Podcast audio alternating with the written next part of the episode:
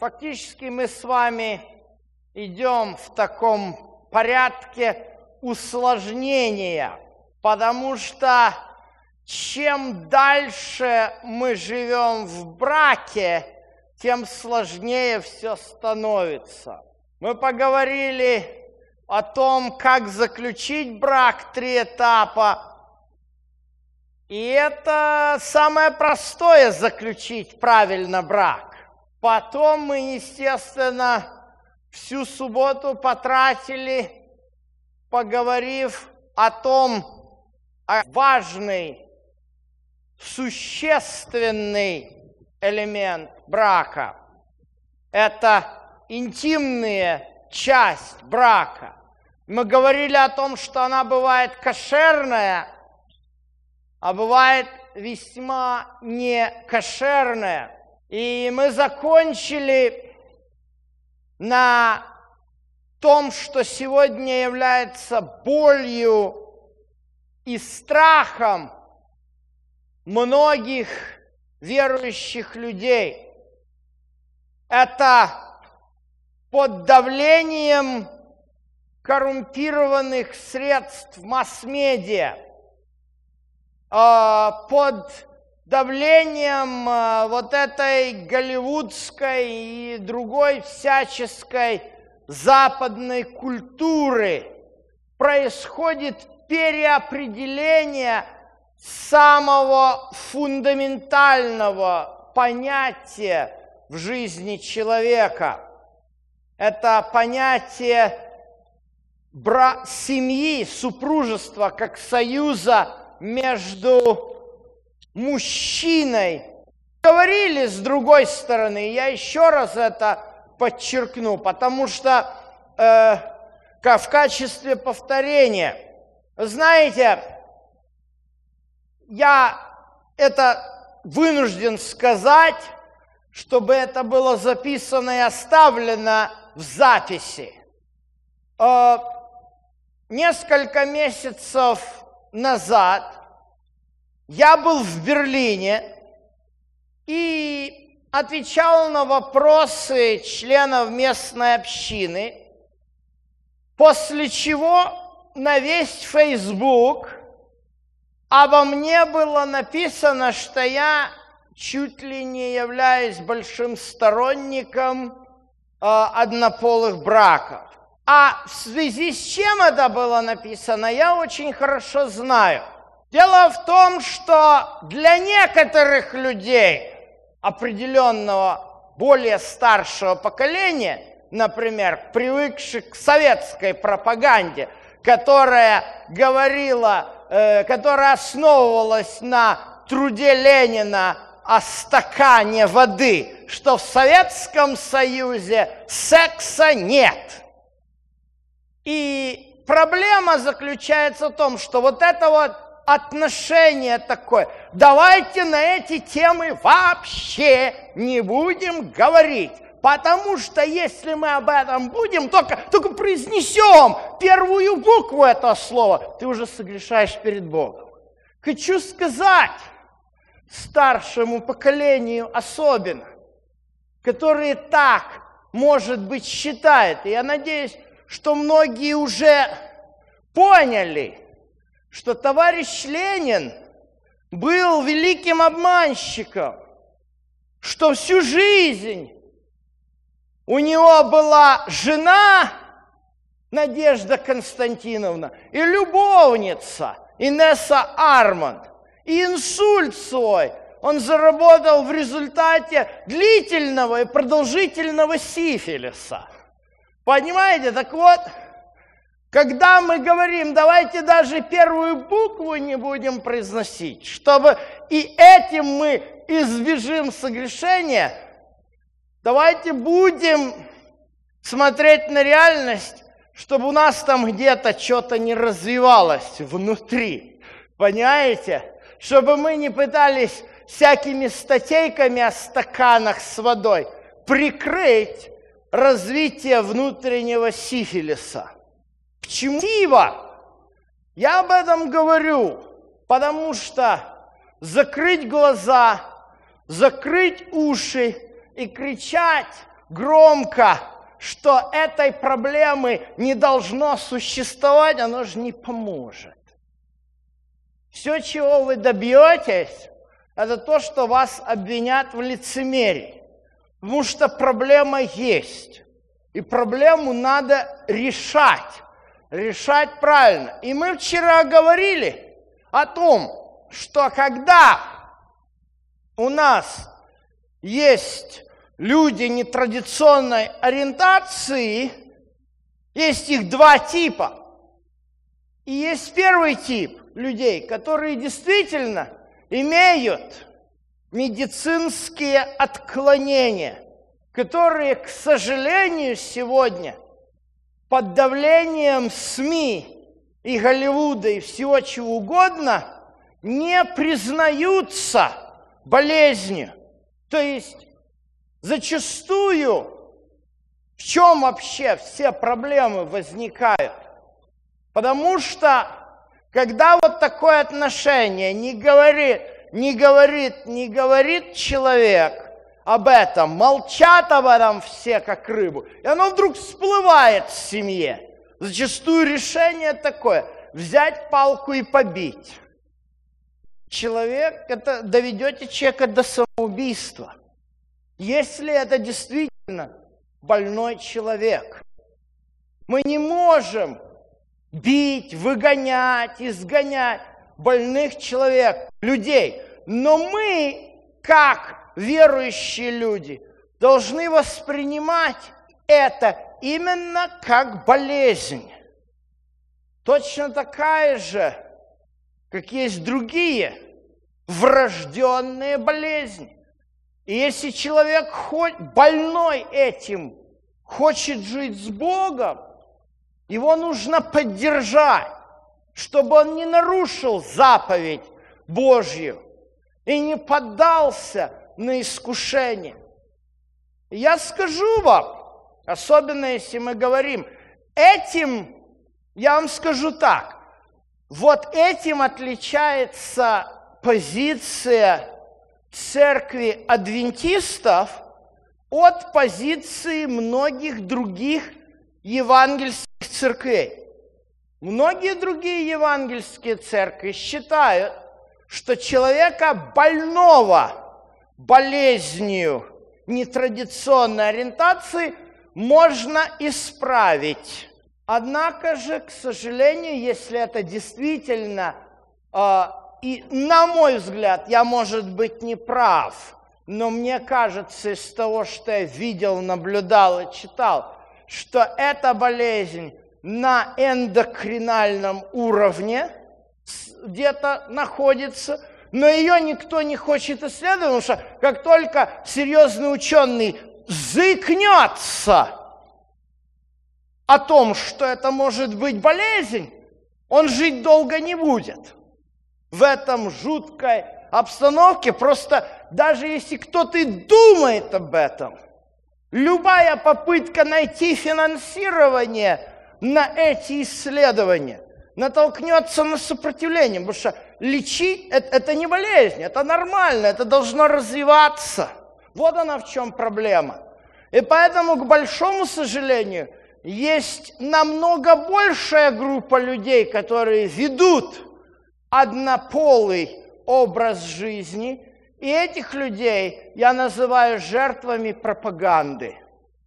И это страшно, это ужасно.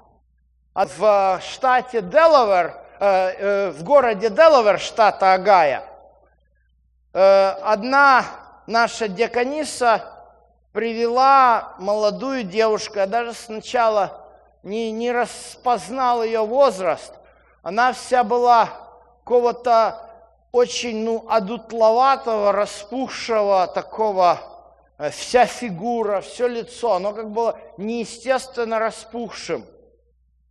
Она побыла на богослужении, пришла где-то через месяц снова. И я увидел, что она пришла в нормальное состояние. Потом мне рассказали, это девушка, ну, в обычной американской христианской семье такой – Э, как говорится, номинально христианской. То есть э, с одной стороны, знает, кто такой Иисус, знает, что хорошо, что плохо, но закончила школу, начала жить с бойфрендом. Прожила с этим бойфрендом э, года два, и этот бойфренд ей заявляет, что оказывается он гей. Два года он был гетеро, а тут он решил, что он оказывается гей. Потому что у него брат гей. Понимаете? Травма, стресс. Вот, закончилось это тем, что она обратилась, она попыталась как-то повлиять на него, исправить его и все. Но этот парень настолько запутался, что он пустил себе пулю в лоб. Вот, к большому сожалению, существует много вот этих жертв именно пропаганды. Людей, которые не имеют никаких врожденных предрасположенностей, но они чего-то там как-то услышали, попали под влияние, и вот число этих людей, к большому сожалению, ширится. И вот это великое зло. Позиция церкви адвентистов отличается тем, что исследуя эти вопросы, наши специалисты признали существование вот этой первой группы людей, которую больные люди и лечение этой болезни не найдено, и никто не хочет их искать. И поэтому адвентисты седьмого дня свои общины призывают таких людей, это поддержать этих людей, чтобы они не упали. А в чем они могут упасть? в ситуации, в которой этот, если это мужчина, он не хочет и не собирается жениться, ему единственный способ жить с Богом – это жить холостой жизнью. Я знаю, есть люди, которые, как говорится, Иисус об этом говорил, Павел об этом говорил, брак не есть ихним даром. Это нормально. Таких людей не надо заставлять жениться, чтобы доказать, что они не что у них ориентация из нетрадиционной превратилась в традиционную. Не будет этого. Ну а если человек является жертвой пропаганды, то, конечно, этот человек должен молиться и очистить свой разум от этого злостного и тлетворного влияние этого мира. Вот. И поэтому, конечно же, нам следует быть осторожны. В Канаде два года назад в церковь пришла одна женщина. Она сразу сказала, я не знаю, как вы отнесетесь ко мне, но я лесбиянка. Но я знаю, что мне хочется заиметь себе партнера, но я знаю, что это грех. И я не собираюсь, я не собираюсь замуж выходить, я не могу выйти замуж. Но я не собираюсь нарушать волю Божью, я не собираюсь идти и находить себе какую-то партнершу. Я хочу быть с Богом. Вы мне поможете? И церковь, слава Богу, сказала, да, мы готовы помочь. Церковь – это больница для грешников. У каждого есть свои какие-то искушения, и мы готовы тебя принять и молиться за тебя, чтобы у тебя никогда не было искушения – пойти против воли Божьей. Эта сестра ходит церковь, нормально совершает служение. никто к ней никаких претензий не принимает, потому что, друзья мои, у каждого из нас что-то вот здесь точит. У одного в одном направлении, у другого в другом направлении. По разным причинам. Друзья мои, если кто-то вышел из потомственных алкоголиков и сам был алкоголиком, будет точить, будет точить. Я знаю одного человека, который э, ведет группу анонимных алкоголиков, верующую группу. Есть неверующая, это верующая группа. И вот он говорит, человек должен понять, что он болен этой болезнью. Если человек, избавившийся от бутылки, освободившийся от зависимости от бутылки, э, а расслабиться в этом отношении и скажет, ну все, теперь у меня все хорошо. Сатана его сразу возьмет на крючок. Каждого из нас что-то здесь есть, что нас точит. Кого-то будет точить желание разделить постель с кем-то одного с пола с тобою, а кого-то будет точить на бутылку. Но мы все грешники. И если мы видим и понимаем, что только Иисус может нас удержать от того, чтобы мы начали выполнять желание того, что нас точит, то мы пропали. Только с Иисусом мы можем победить этого червячка здесь. Только с Иисусом мы можем победить этого червячка. И по-разному эти процессы у каждого проходят. Поэтому здесь есть церковь, сообщество верующих людей, которые понимают, что все мы прощенные грешники и готовы это поддержать. Вот в этом отлич... должна быть здоровая позиция. В этом отличается наша позиция от позиции другой и еще третьей группы церквей. Есть протестантские церкви в, цен, в даунтауне, в Дейтоне, есть церковь э, пресвитерианская, которая лозунг, где написано «Представители сообщества ЛГБТ, добро пожаловать!» Что этот лозунг говорит? Вы понимаете, этот лозунг говорит о том, что эта церковь не осознает важную истину. О том, что Иисус любит нас такими, как мы есть но Он хочет, чтобы мы изменились под Его образ и приняли Его славу. Церковь, эта пресвитерианская, любит только первую часть. Иисус любит нас такими, как мы есть, и такие, как мы есть, нам хорошо, и мы правы такого Иисуса эти люди создают по образу и подобию своему. То есть вместо того, чтобы измениться во славу Иисуса, эта церковь решила Иисуса изменить под себя. Понимаете?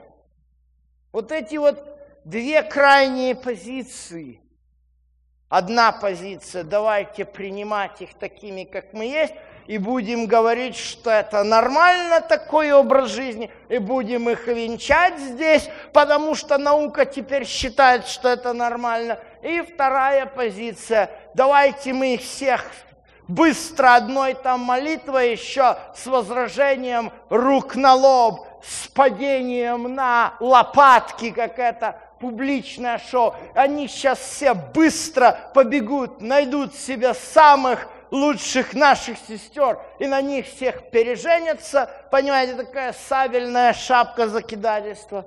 Есть библейская позиция. И вот этой позиции надо придерживаться. Если человек болен неизлечимой болезнью, надо помогать этому человеку понять. Человек признает себя больным и грешником. И, и тогда только он сможет с Иисусом жить нормальной, но холостой жизнью. И это будет угодно Господу. Вот, я должен был это очень четко проговорить, а, потому что это очень непростая ситуация. И часто люди где-то чего-то выхватывают, и потом начинают разносить, что вот, дескать, тут скоро будут принимать в церковь геев и лесбиянок. Знаете, какая это позиция? Это позиция людей, которые считают, что церковь исключительно для самых безгрешных. И они себя считают безгрешниками. Если вы боитесь, что церковь будет принимать лесбиянок, те, которые боятся и гомосексуалистов, скажу вам больше. Церковь должна принимать не только таких, но и алкоголиков, и наркоманов, но лечить их и учить, достигать. Иисус ел и пил с мытарями и грешниками, за что от фарисеев получал соответствующие обвинения. Мы таким путем идти не должны. Мы должны идти путем Иисуса. Прийти к этому человеку, сказать, что мы ему любим, но сказать, вот путь, по которому ты должен идти. И мы тебе поможем. И ты не бойся. Мы не будем тебя затравливать, потому что тебе неинтересно э, э, общение с девушками, не будем тебя спрашивать, ну, когда же ты э, девушку нам приведешь, если это молодой человек. Мы понимаем, что у тебя свои проблемы, но ты наш... Наша последняя тема касается развода. И это очень непростая тема. А, я также надеюсь, мы вчера озвучили это, э, что будут, что э, я смогу, постараюсь ответить на вопросы э, в конце темы, но, но я думаю, что, может быть, кто-то захочет написать. Пожалуйста, напишите, если вы хотите написать вопросы или устно задайте. Э, я, мы попробуем ответить на эти вопросы. Знаете, о теме развода я могу говорить очень долго. Моя докторская диссертация – это почти 500 страниц. И я ее писал 6 лет. И она касается этой темы. Она исследует развитие раввинистического истолкования книги, э, отрывка из книги Второзакония, 24 глава, с 1 по 4 стих. Почему меня этот вопрос интересовал? Меня этот вопрос заинтересовал с точки зрения не семейного консультанта, каким я не являюсь а с точки зрения библейского исследователя и экзегета.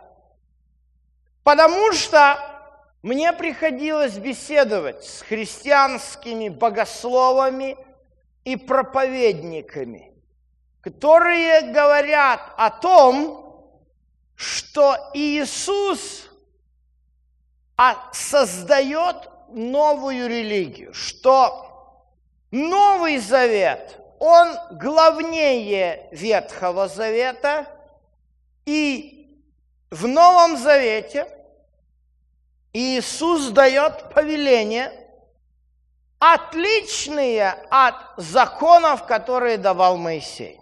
И вот примером, который мне всегда приводят, это Матфея 5 глава, 31 текст.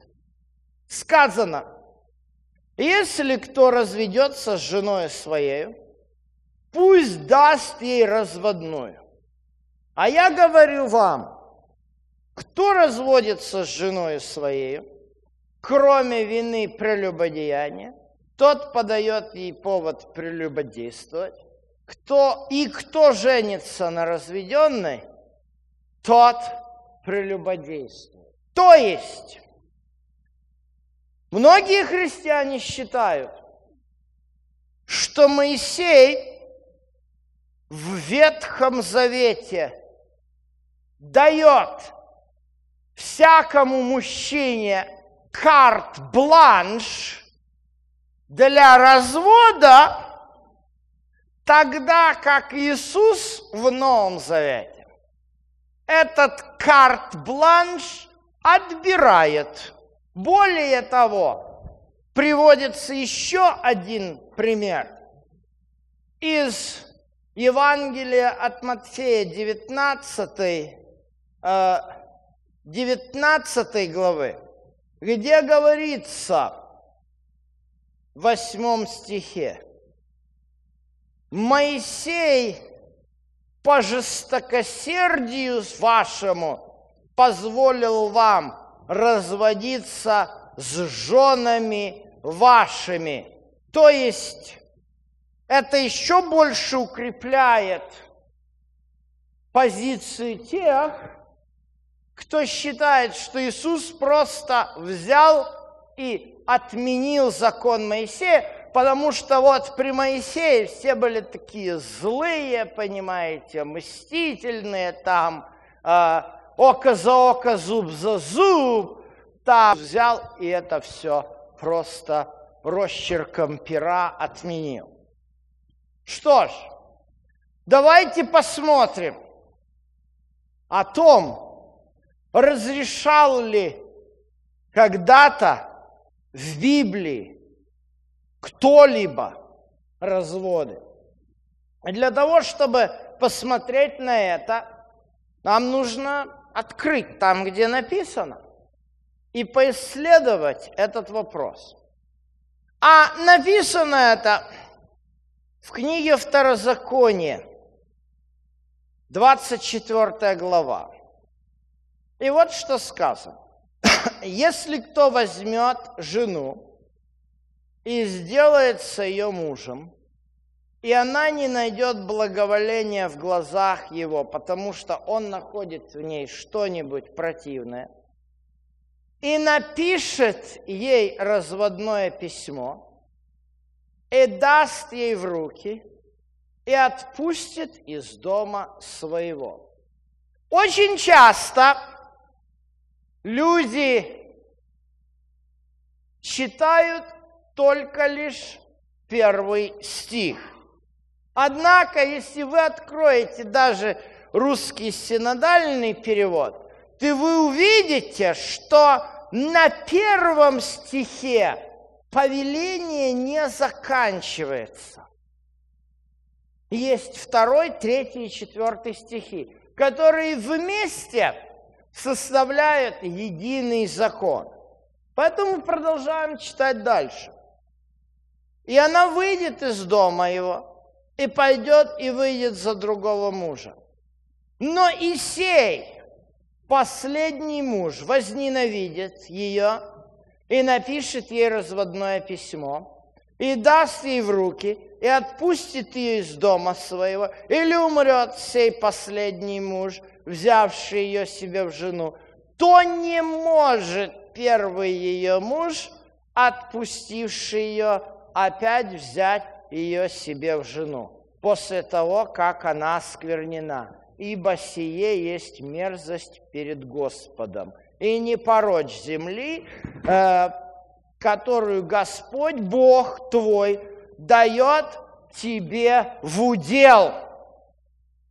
Друзья мои, читая этот закон, не так, как о нем рассказывают, а так, как он написан. Усматриваете ли вы в этом законе карт-бланш на развод? Если мы читаем этот закон, особенно в интерпретации пророка Еремии, то мы обнаружим, что закон этот не дает никакого официального разрешения на развод, а лишь констатирует факт о том, что развод был.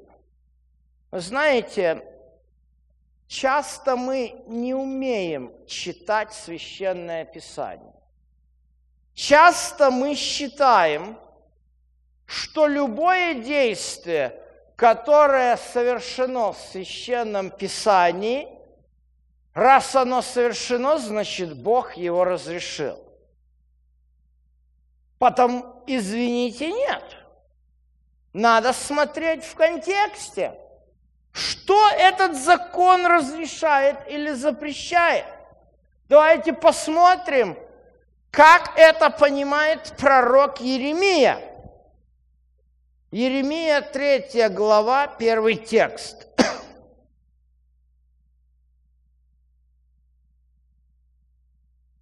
Говорят, если муж отпустит жену свою, и она отойдет от него и сделается женою другого мужа, то может ли она возвратиться к нему? Вы видите, откуда берет законие, который не написан для того, чтобы разрешить развод, а который написан для того, чтобы предотвратить определенное большее зло. В частности, закон фактически говорит следующее. Если Иван и Татьяна, у них семья распалась, и Татьяна вышла замуж за Степана, и, предположим, Степан умер, то Татьяна оставшись одна, не может теперь размышлять, ой, а с Иваном-то было не так-то ведь и плохо. Может, я ему на Фейсбук сейчас напишу, и мы сойдемся? Нет. Поздно. Если бы Иван с Татьяной разошлись и жили отдельно, и Татьяна бы не вышла замуж, ну и Иван, соответственно, не женился, а потом через пять лет такой вот раздельной, одинокой жизни у них вдруг бы опять возникли отношения, они решили пересмотреть свои ошибки и вернулись к друг другу, и по новой заключили брак. Это можно.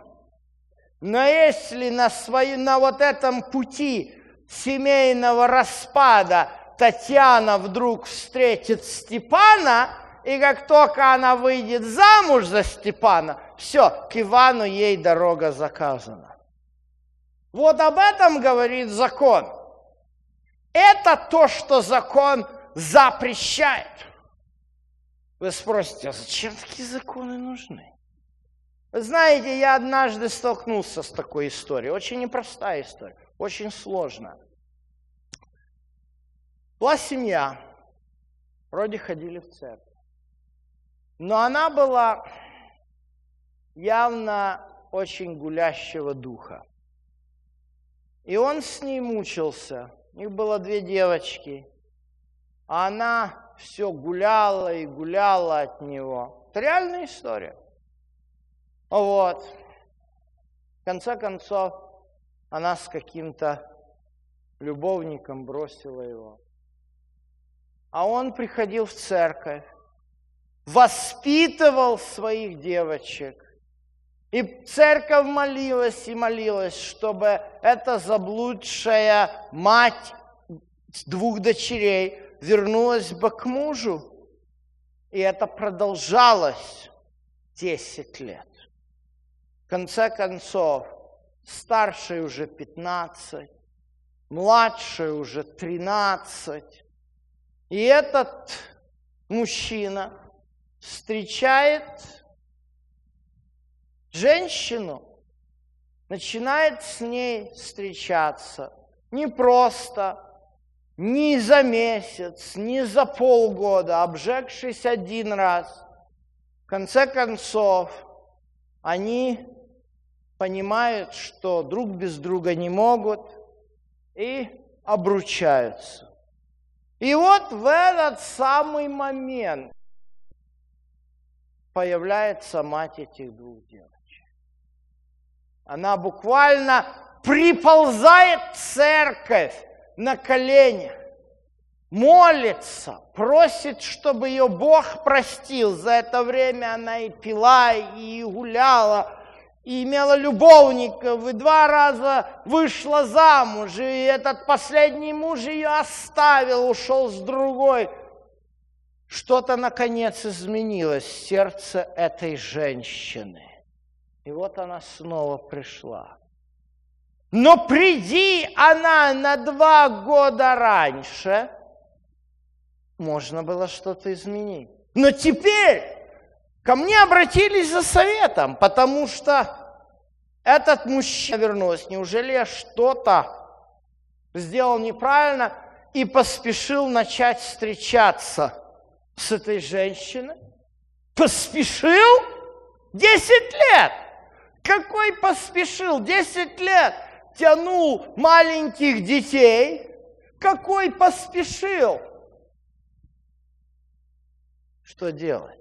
Да вот, Библия пишет, что делать. Не может у нас об этом. Еще раз почитаем. Второзаконие 24, 4. Не может первый ее муж, отпустивший ее, взять ее себе в жену. Не может.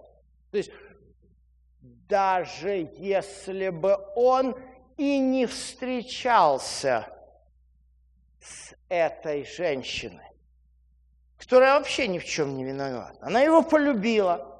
Она хочет быть матерью, мать, хорошей матерью, не мачехой, а матерью двум этим девочкам-подросткам.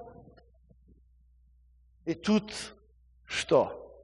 Возвращается мать с покаянием, с искренним покаянием. А что ей теперь делать? А очень просто, закон говорит. Не может. Обратного действия нет. Есть вещи, которые мы совершаем в нашей жизни. Обратного действия не произойдет. Понимаете? Есть всякие обстоятельства. Если мы по грешности, по греховности своей, по глупости своей заработали какую-то болезнь, можно молиться, и Бог может ответить, и болезнь будет исцелена. Но если мы по своей греховности и глупости потеряли ногу, то нога же обратно не вырастет. Понимаете? То есть есть вещи, которые назад, даже при том, что Бог нас прощает и дарует нам спасение, но есть вещи, которые просто назад не вернутся. И с этим надо смиренно жить. Вы знаете, слава Богу, эта женщина, мать этих девочек, согласилась с тем, что время назад не вернешь. Как говорят американцы, когда колокольчик позвонил, этот звон уже обратно забрать невозможно. Вот. И она сказала, говорю, прошу только об одном тебя. Я даже не прошу, чтобы ты меня простил, хотя он простил, но прошу тебя об одном, дай мне возможность хотя бы сейчас быть матерью моим девочкам настолько, насколько я этого могу. Это могу. Ну и слава Богу, они волей Божьей договорились как-то. Это не просто, не просто. Но живут, живут, имея, неся тяжкие последствия греха. Такое случается. Но вопрос остается. Вопрос остается. Да, развод в данном законе – это обстоятельство, которое случилось. Вопрос остается, возможен ли был развод в Ветхом Завете? Была ли воля Божья в Ветхом Завете, чтобы люди, муж и жена, разводились? И здесь возникает очень интересная проблема. Проблема в первом стихе, о котором в иудаизме идет масса споров. Шла в первом веке. Стих я еще раз прочитаю, вот эта фраза. «И она не найдет благоволения в глазах его, потому что он находит в ней что-нибудь противное. А что противное он может найти? То есть, иными словами, что получается? Получается следующее. Разводное письмо выписывается не просто так. В принципе, в иудаизме это так никогда не делалось. А разводное письмо выписывается по причине. Этой причиной является то, что в русском синодальном переводе переводено как что-нибудь противное. Однако же это не буквальный перевод. Почему этот перевод не буквальный? Потому что если мы переведем это буквально, еврейские слова, два еврейских слова, эрват, давар, то давар – это дело или событие, а эрва, мы вчера говорили, это нагота. То есть нашел в ней не что-нибудь абстрактно противное, что, дескать, нос у нее не такой, вот, или прическу не так, а нашел в ней какое-то дело, связанное с наготой. И понять это не так просто, что значит дело, связанное с наготой. На этот счет масса есть споров – в частности, основатели фарисейского движения Шамай и Гилель спорили на эту тему. И ученики Шамая говорят, не может муж разводиться со своей женой, кроме как, если найдет в ней прелюбодейное дело – видите, как эта позиция соответствует взгляду Иисуса. Если мы читаем слова Иисуса, кто разводится с женой своей, кроме вины прелюбодеяния. Так? То есть, если есть вина прелюбодеяния, то развод закон, кстати говоря, имеет право на повторный брак без всякого на то наказание. Ну вот. А, если же виноватая сторона, то есть виновник развода, ну, как говорится, если это, не, если это прелюбодеяние, то, конечно же, это грех. Вот. Второй момент, который мне сразу хочется подчеркнуть, Матфея 5 глава. Кто разводится своей, со своей женою? То есть речь идет об инициативе развода. То есть инициировать развод возможно, по словам Иисуса, только в случае вины прелюбодеяния. В этом случае сторона, инициировавшая развод, является пострадавшей и имеет право на повторный брак. Если же вины прелюбодеяния нет – то сторона, инициировавшая развод, является какой? Виновной стороной. В этом случае пострадавшая сторона имеет право на повторный брак. Потому что пострадавшая сторона, она, не, она поэтому и пострадавшая, что она не хотела развода. А вот виновная сторона, если она инициировала развод, эта сторона, таким образом, без основания на то, без прелюбодеяния, и потом виновная сторона заключает брак, то это, естественно, является прелюбодеянием, грехом. Понимаете?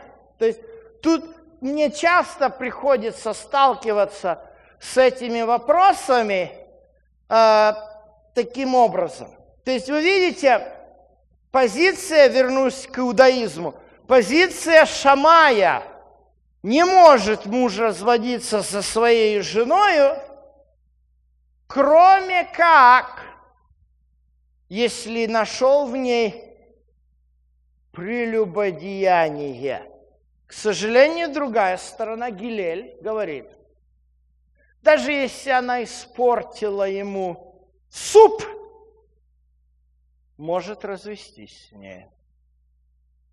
Есть еще третья сторона. Это известный Рави Акива, который говорит так. Написано, ибо она не нашла благоволения в глазах его, значит, он кого-то нашел покрасивше ее, то есть может развестись. По причине, что нашел кого-то покрасивше ее. То есть, видите, в иудаизме разделение, но есть в иудаизме сторона здравая, которая, анализируя библейский текст, приходит к одному выводу, что слово «эрва», мы о ней говорили, это есть незаконная интимная связь. Поэтому однозначно причиной развода и во второзаконии, если мы делаем экзегезу, анализ этого слова, то мы придем к однозначному выводу, что это не абстрактное что-то противное, а это что-то связанное с незаконной интимной связью. Только развод согласно закону Моисея. И Еремия точно так же понимает этот закон.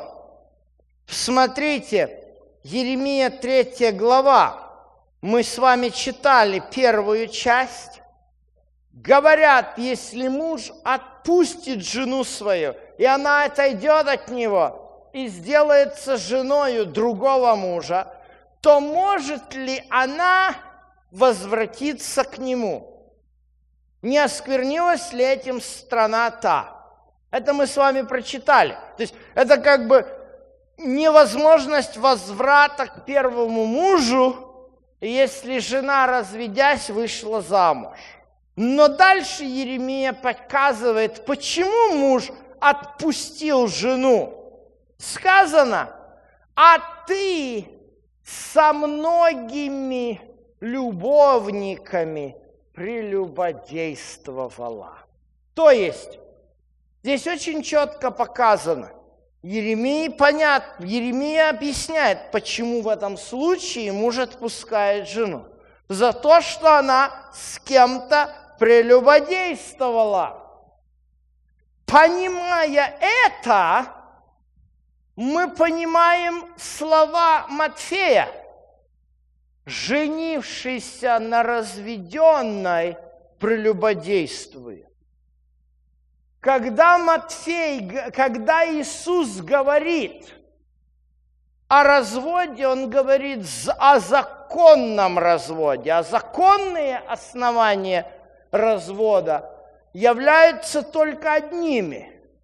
Есть нарушение седьмой заповеди. Так вот, если виноватая сторона, сторона виновная в нарушении седьмой заповеди заключает брак, то тот или та, с кем заключается брак, прелюбодействует. Почему? Потому что они до этого прелюбодействовали. То есть, иными словами, когда жена говорит, приходит мужу, дорогой мой, я тебя больше не люблю. Ну, почему? А я нашла другого. Ну, раз она уже нашла, значит, она прелюбодействует.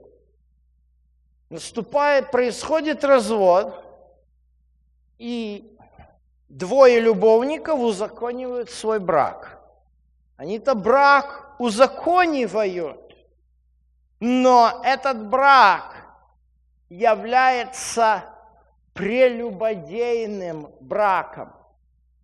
Для того, чтобы до конца понять слова Иисуса, нужно немножко разобраться с тем, как вообще работала вот эта вот вся система разводов в первом веке.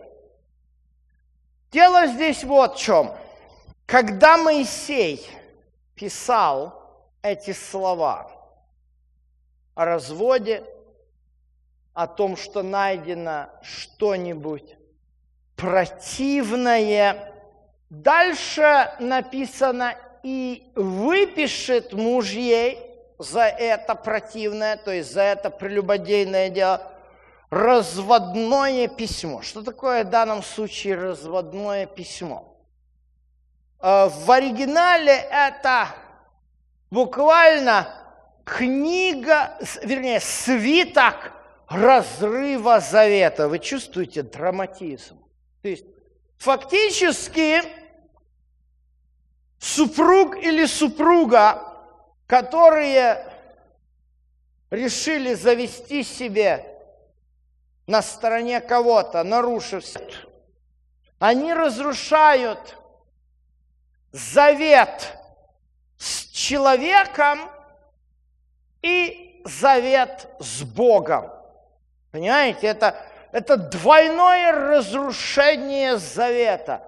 Однако же впоследствии стали ситуации меняться. Дело в том, что вообще, исследуя эти вопросы в древнем мире, я обнаружил, что э, даже у язычников во втором веке до нашей эры к разводам отношение было крайне негативное. Читая брачные контракты, мне приходилось часто видеть такую фразу. Если мой дорогой зять вздумает развестись со своей, с моей дочерью, он мне должен в десять раз заплатить. И по миру я его пущу. И пусть проклятие на него найдут. Пусть он весь заболеет чахоткою и высохнет и так далее, и так далее. Понимаете? То есть любой вот, очень похожая логика. Разрыв завета с Богом, если мы читаем книгу Второзакония, он, то есть если человек соблюдает завет, он пожинает благословение. Если человек разрывает завет, он пожинает проклятие. И вот даже язычники это понимали. То есть за развод, там, если ты только вздумаешь развестись, там это любящий отец невесты такие проклятия прописывают. Пусть тебя боги там проклянут и так далее, и так далее. Проходит тысяча лет и начинает меняться. То, что я вам сейчас процитировал, это называется древний вавилонский период. А вот во времена Навуходоносора, тысячу лет спустя, это нововавилонский период. И вот там совершенно другой язык этих брачных контрактов. Пишут, если мой муж захочет развестись со мною, пусть заплатит мне столько и столько. Вы понимаете? То есть, если муж хочет разводиться, копи денежки, заплати, до свидания. Вы знаете, вернее, четвертый век до нашей эры, в Мидо-Персидском государстве – власти МИДа Персии принимают на работу группу еврейских солдат, которых ставят на пограничную службу на острове в Красном море, называемом Элефантин.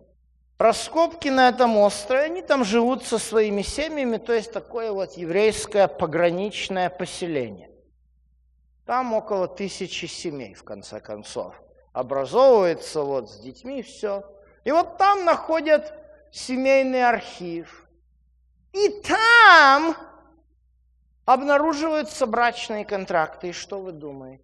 Обнаруживаем, что то, что в Вавилоне завелось при Новоходоносоре, появляется в еврейских брачных контрактах. Одна богатая женщина выходящая замуж за офицера, который явно чуть-чуть победнее ее, пишет, ну, если мой муж захочет со мной развести, вот это будет стоить столько. Знаете, вот это понятие свиток разрыва завета исчезает и заменяется другим понятием, которое существует и по сей день. Это понятие называется гет. Гет – это арамейское слово, означающее справка. Вы понимаете, почему Иисус пишет, сказано было древним, кто разводится с женою своею, пусть выпишет ей разводную. То есть Торе вы же такое не читаете. В Торе написаны совершенно другие слова. Там написано, после того, как он нашел в ней что-то противное, и выпишет разводное. Но не написано, кто разводится, тот должен. Понимаете? Что происходит?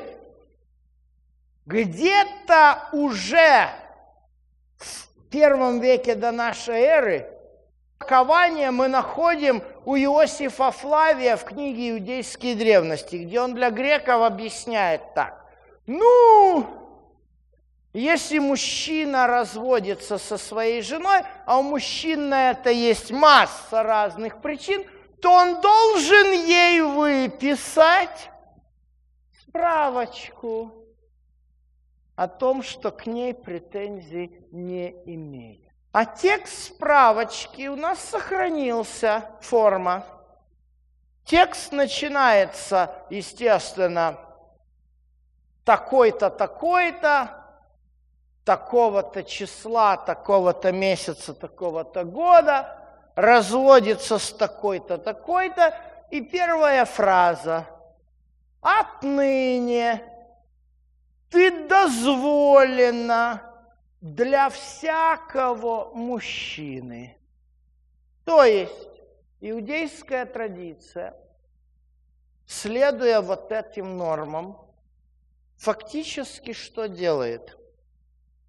Она утверждает, если мужчина выпишет такое разводное письмо, главное, ну вот этот гет, главное, чтобы этот гет был годный, кошерный, то имея на руках кошерный гет, женщина может пойти к другому мужчине, выйти за него замуж, и этот брак будет вполне нормальным и законным.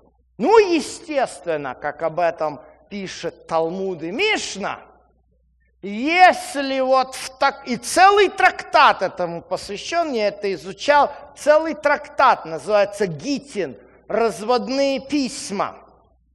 Если, конечно же, этот гет не кошерный, то есть там что-то написано, подделка, ну вот, например, например, приводят пример некошерного гета. Чтобы написать кошерный гет, муж должен прийти к книжнику, а книжники это, в общем-то, фактически юристы, умеющие выписать документы, как нотариусы, да, прийти к книжнику и под свою диктовку книжник должен написать гет. Вот. И после этого он должен подписаться и взять свидетелей, подписаться тоже. А тут идет мужчина по улице, размышляет о том, что ему надо пойти к книжнику, и чтоб книжник ему написал его гет, который он даст жене своей в руки. Вот, и слышит, проходит мимо школы, где обучают книжник. И слышат, как эти книжники им диктуют, а они пишут, такой-то, такой-то, такого-то числа, разводится с такой-то, такой-то. Он слышит, о, это мое имя, о, сегодняшнее число, а это имя, которое у моей жены. А ну-ка подожду, я сэкономлю денег. Написали, они потренировались.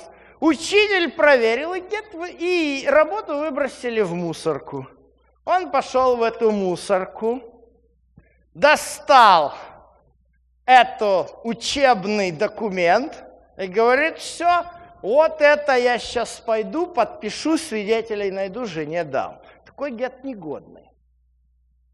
И что получается дальше? Он не кошерный. Что получается дальше? Дальше получается следующий сценарий. Предположим, это Иван, сын Петра, а, а э, и это Татьяна, дочь Исаака, это его жена. Он пришел, вручил ей гет, в ней написано, ты должна, ты свободно выйти замуж за любого мужчину, она, ну что ж, он меня отпустил, проходит там два года, три года, она находит Степана, говорит, возьмешь меня такую? Да, люблю, возьму. Вот мой гет, все, никаких проблем. Поженились, живут, счастливо, родились дети. Вдруг кому-то решилось покопаться. А ну-ка, Татьяна, дочь Исаака, покажи, пожалуйста, свой гет. А гет-то этот не кошерный, кто писал? Где книжник, который писал? Это ж какая-то Татьяна, дочь Исаака. Просто они выдумали ей это имя. Негодный.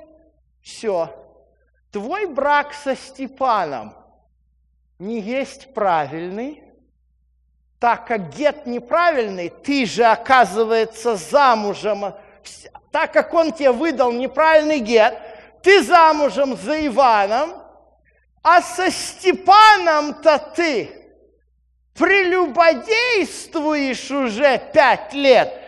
И сыновья твои, соответственно, незаконно рожденные байстрюки, которые а, не могут быть частью общества Господня. Вы понимаете, какие вещи? А что Иисус говорит? То есть у раввинов того времени было понятие. Главное, чтобы гет был правильно написан, тогда повторный брак вполне законный. А Иисус говорит, если развод правильный, то есть по причине прелюбодеяния, да, то не может быть повторного непрелюбодейного брака. То есть, почему об этом Иисус говорит? Все вот это вот, документация, это вопрос документации. Но оказывается, раввины, они тоже не очень глупые люди. И они не собирались разрешать разводиться по поводу испорченного супа. Если посмотреть на контекст Мишны, то в принципе оказывается видно в контексте, что слова Гилеля о том, что он может развестись с ней, даже если она испортила ему суп, эти слова, они не берутся всерьез. Проблема в том, что Талмуд, который дальше истолковывает Мишну, этот вопрос поднимает. И вопрос претензий, которые к Шамае имеются, они выглядят примерно так. Хорошо, прелюбодеяние – это что, он должен ее поймать на горячем? Ответ – нет. Мишна, трактат Китувод говорит следующее. Он может развестись с ней, если она ходит по базару с распущенными волосами и голыми плечами, в той культуре это практически бикини, и по мужским дням сидит у дверей бани и беседует с купающимися мужчинами. То есть интересный вопрос. То есть, что Мишна усматривает в прелюбодеянии? Мишна усматривает в прелюбодеянии не только непосредственный половой акт в постели, а распутное, беспутное поведение. А как Иисус к этому подходит. Давайте почитаем Матфея 5 глава. Вы слышали, сказано древним, не прелюбодействуй. А я говорю вам, кто смотрит на женщину с вожделением, уже прелюбодействовал с нею в сердце своем. О чем здесь, собственно говоря, идет речь? Скажите, пожалуйста, слова Иисуса, кто и слова Иисуса не прелюбодействуй, к кому относятся? К мужчине или к женщине? К мужчине. Потому что мужчина смотрит на женщину с вожделением – и уже это квалифицируется как прелюбодеяние. А что Мишна говорит? А Мишна говорит о том, что прелюбодеянием, достойным развода, то есть прелюбодеянием квалифицируется эта причина для развода, может быть не только ее непосредственный акт в постели, но и ее беспутное, распутное поведение. Да? Чем отличается позиция Иисуса от позиции Мишны, как вы думаете? Ходит, она бегает и так далее. А Иисус говорит, если ваша праведность не превысит праведности фарисеев и книжников, которые считают, что только женщина может себя распутно вести, то моя праведность, Иисус говорит, которой я вас буду учить, заключается в том, что если ты, мужчина, только посмотришь на женщину с вожделением, да, даже не надо какого-то комплимента там или чего-нибудь еще, какого-нибудь подъезда. Только посмотришь, уже виновен. Уже виновен. Так что фактически Иисус на горной проповеди, он ничем не отличается от Мишны, только он балансирует вопрос. Проблема супружеской неверности не только является проблемой женщины, но и проблемой мужчины. Интересно, что Талмуд, опять же, может создаться впечатление, что Талмуд это такая плохая книга, они разрешают разводы, но Талмуд это очень интересный труд. Если его читать, там много разных мнений – Иногда его, поэтому его сложно читать. И вот я читал этот трактат Гетин на арамейском языке. Я вам привел один лишь пример некошерного гета, а таких примеров там несколько штук, и каждый такой один закрученнее другого. То есть сам трактат посвящен тому, как выписывать и правильно доставлять разводные документы, эти справки, вот эти геты.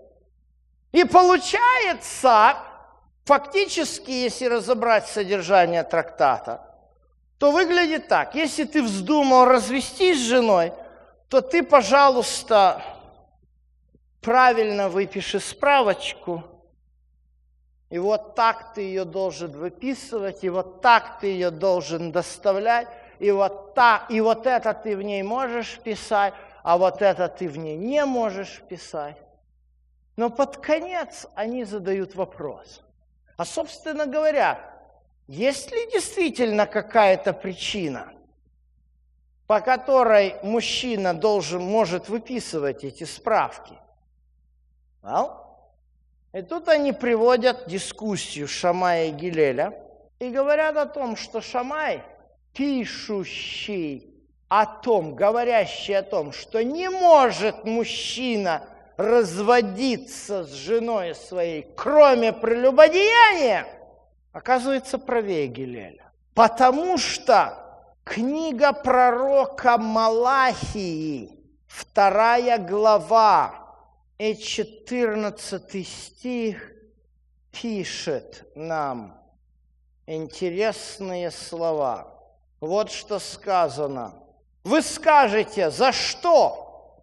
За то, что Господь был свидетелем между тобою и женою юности твоей, против которой ты поступил вероломно, между тем, как она подруга твоя, и законная жена твоя, то не сделал ли того же один, и в нем пребывал превосходный дух? Как же этот один? Он желал получить от Бога потомство. Итак, береги дух ваш, и никто не поступай вероломно против жены юности своей.